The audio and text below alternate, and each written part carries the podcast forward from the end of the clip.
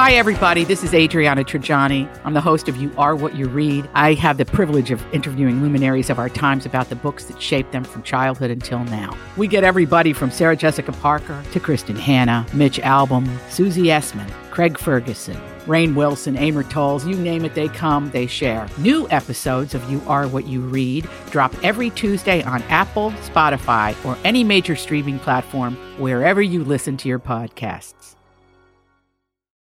Don't forget, College of Pop Culture Knowledge is coming up at 10:30 today, so make sure you're listening for that, especially if you want to win a prize. But first on the Donna and, it- Steve show, In- interesting twist on today's, excuse me, um, college pop culture knowledge, which is before, since you and I are competitors, Donna's going to be rattling off to make it a little more like the tail of the tape boxing match. Uh, she's going to be saying our height and weight before we face off against each other. So I think that's coming kind in of at 185 pounds. it's Donna Valentine. Steve Patterson. That's not going to happen, Steve. Nice try. Uh, I'm just being a I screwball know, over you're here, huh? screwy, yeah. Oh boy! All right, what's the All right. documentary? Hey, change your attitude right Right. now. If I'm going to tell you this, It's just going to be weird. It's going to be about card tricks, right? No. I swear, I'm going to surprise you guys. I'm going to get Justin Willman, the magician from Magic for Humans, as a surprise call in one day. And I'm just going to say, have at him, Justin, because they, and I want to put this delicately, hate people like you. And then our boss is going to make sure that you are suspended for a brief period. Can we wait until we find a fill-in host? Though? Yes, Whatever. right. All right. um, the documentary on Netflix is called Spelling the Dream. It is an inspiring spelling bee documentary Oh. that is rather interesting. So if you feel like you've seen it all, you're caught up on Tiger King, you're just disappointed in humanity, check out Spelling the Dream. This is a deep dive on the Scripps National Spelling Bee, which since the mid 90s has been carried by ESPN, which really pumped up its popularity. And uh, it's it's an interesting take on one of the things that they look at is why is it that Indian Americans seem to have dominance on the national spelling bee? And they go through you know ideas that people have. Is there something genetic?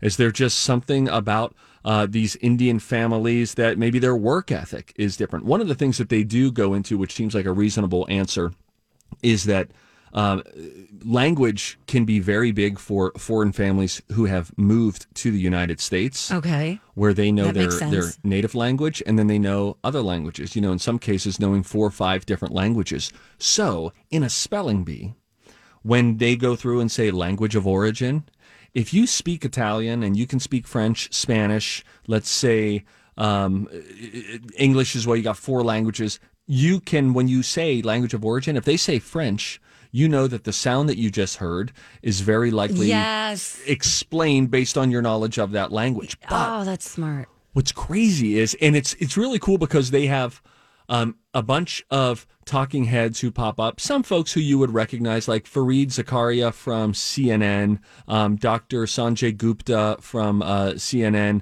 uh, an anchor from SportsCenter, all Indian American on here, sort of you know offering coloring in the page, so to speak, of like, here's something about this culture. Here's why watching the spelling bee and watching this dominance seems so exciting. And, and the Sports Center anchor even has fun with it too, saying like, look, we figured out this was something that we could be good at. And then once one person, and this is this is kind of cool, once one person sees the television and sees someone who looks like them doing well at something, mm-hmm.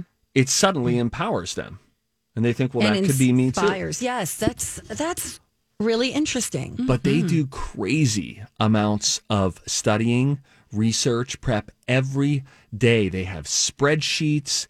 They their parents are always quizzing them.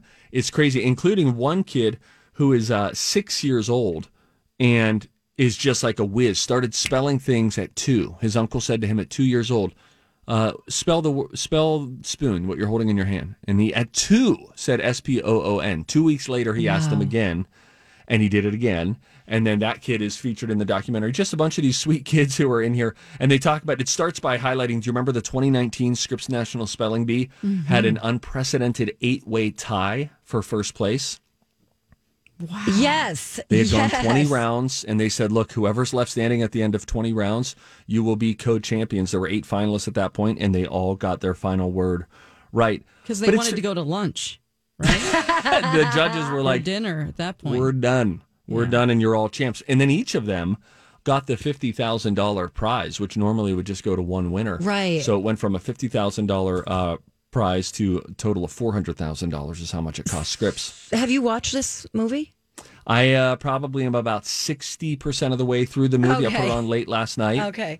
And I was like, "This is good. It's it's interesting. It's a deep dive in a little." Spelling the It's dream. Corner of the very stre- it feels stressful when I watch these kids like in this kind of competitive you Yeah. know surroundings.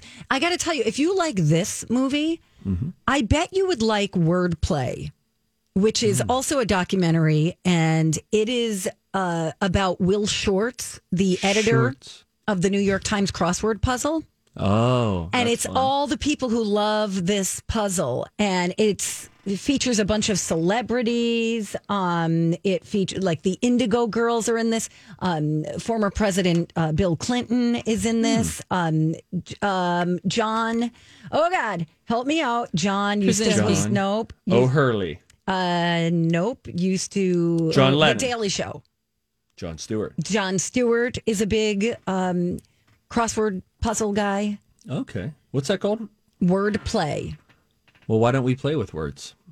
okay The word is camouflage. We'll go to Donna on this. Re- can you repeat that? Camouflage. Uh, can I have the um, country of origin, please? Camel. Merca. America. Uh, C A M O F L. Ooh. A U G E? Ding. Yeah. No, no, no, no. It's an. O, isn't it? No, a ding in the spelling bee world is the worst sound you could hear. Oh. It means you got one wrong. You want silence. Camouflage. C A M O U Yes. F L A G E. That's a tough one. Don. Yep. Entrepreneur. Oh, That's a oh, good one. Steve. Can I write it out? No. Yes. Yeah. Yes, you can. No, no, you can't. I'm, these are my, my game. She's about to play the game next. We play by her rules. This game is by my rules. Entrepreneur. A P L X Okay. G W P Okay. I M D O N E. You were incorrect. the Oh, winner is uh, Donna, entrepreneur, E N T R E P R E N E U R, entrepreneur. Oh. When, when I said A P, Donna's face was like, "Duh, what?"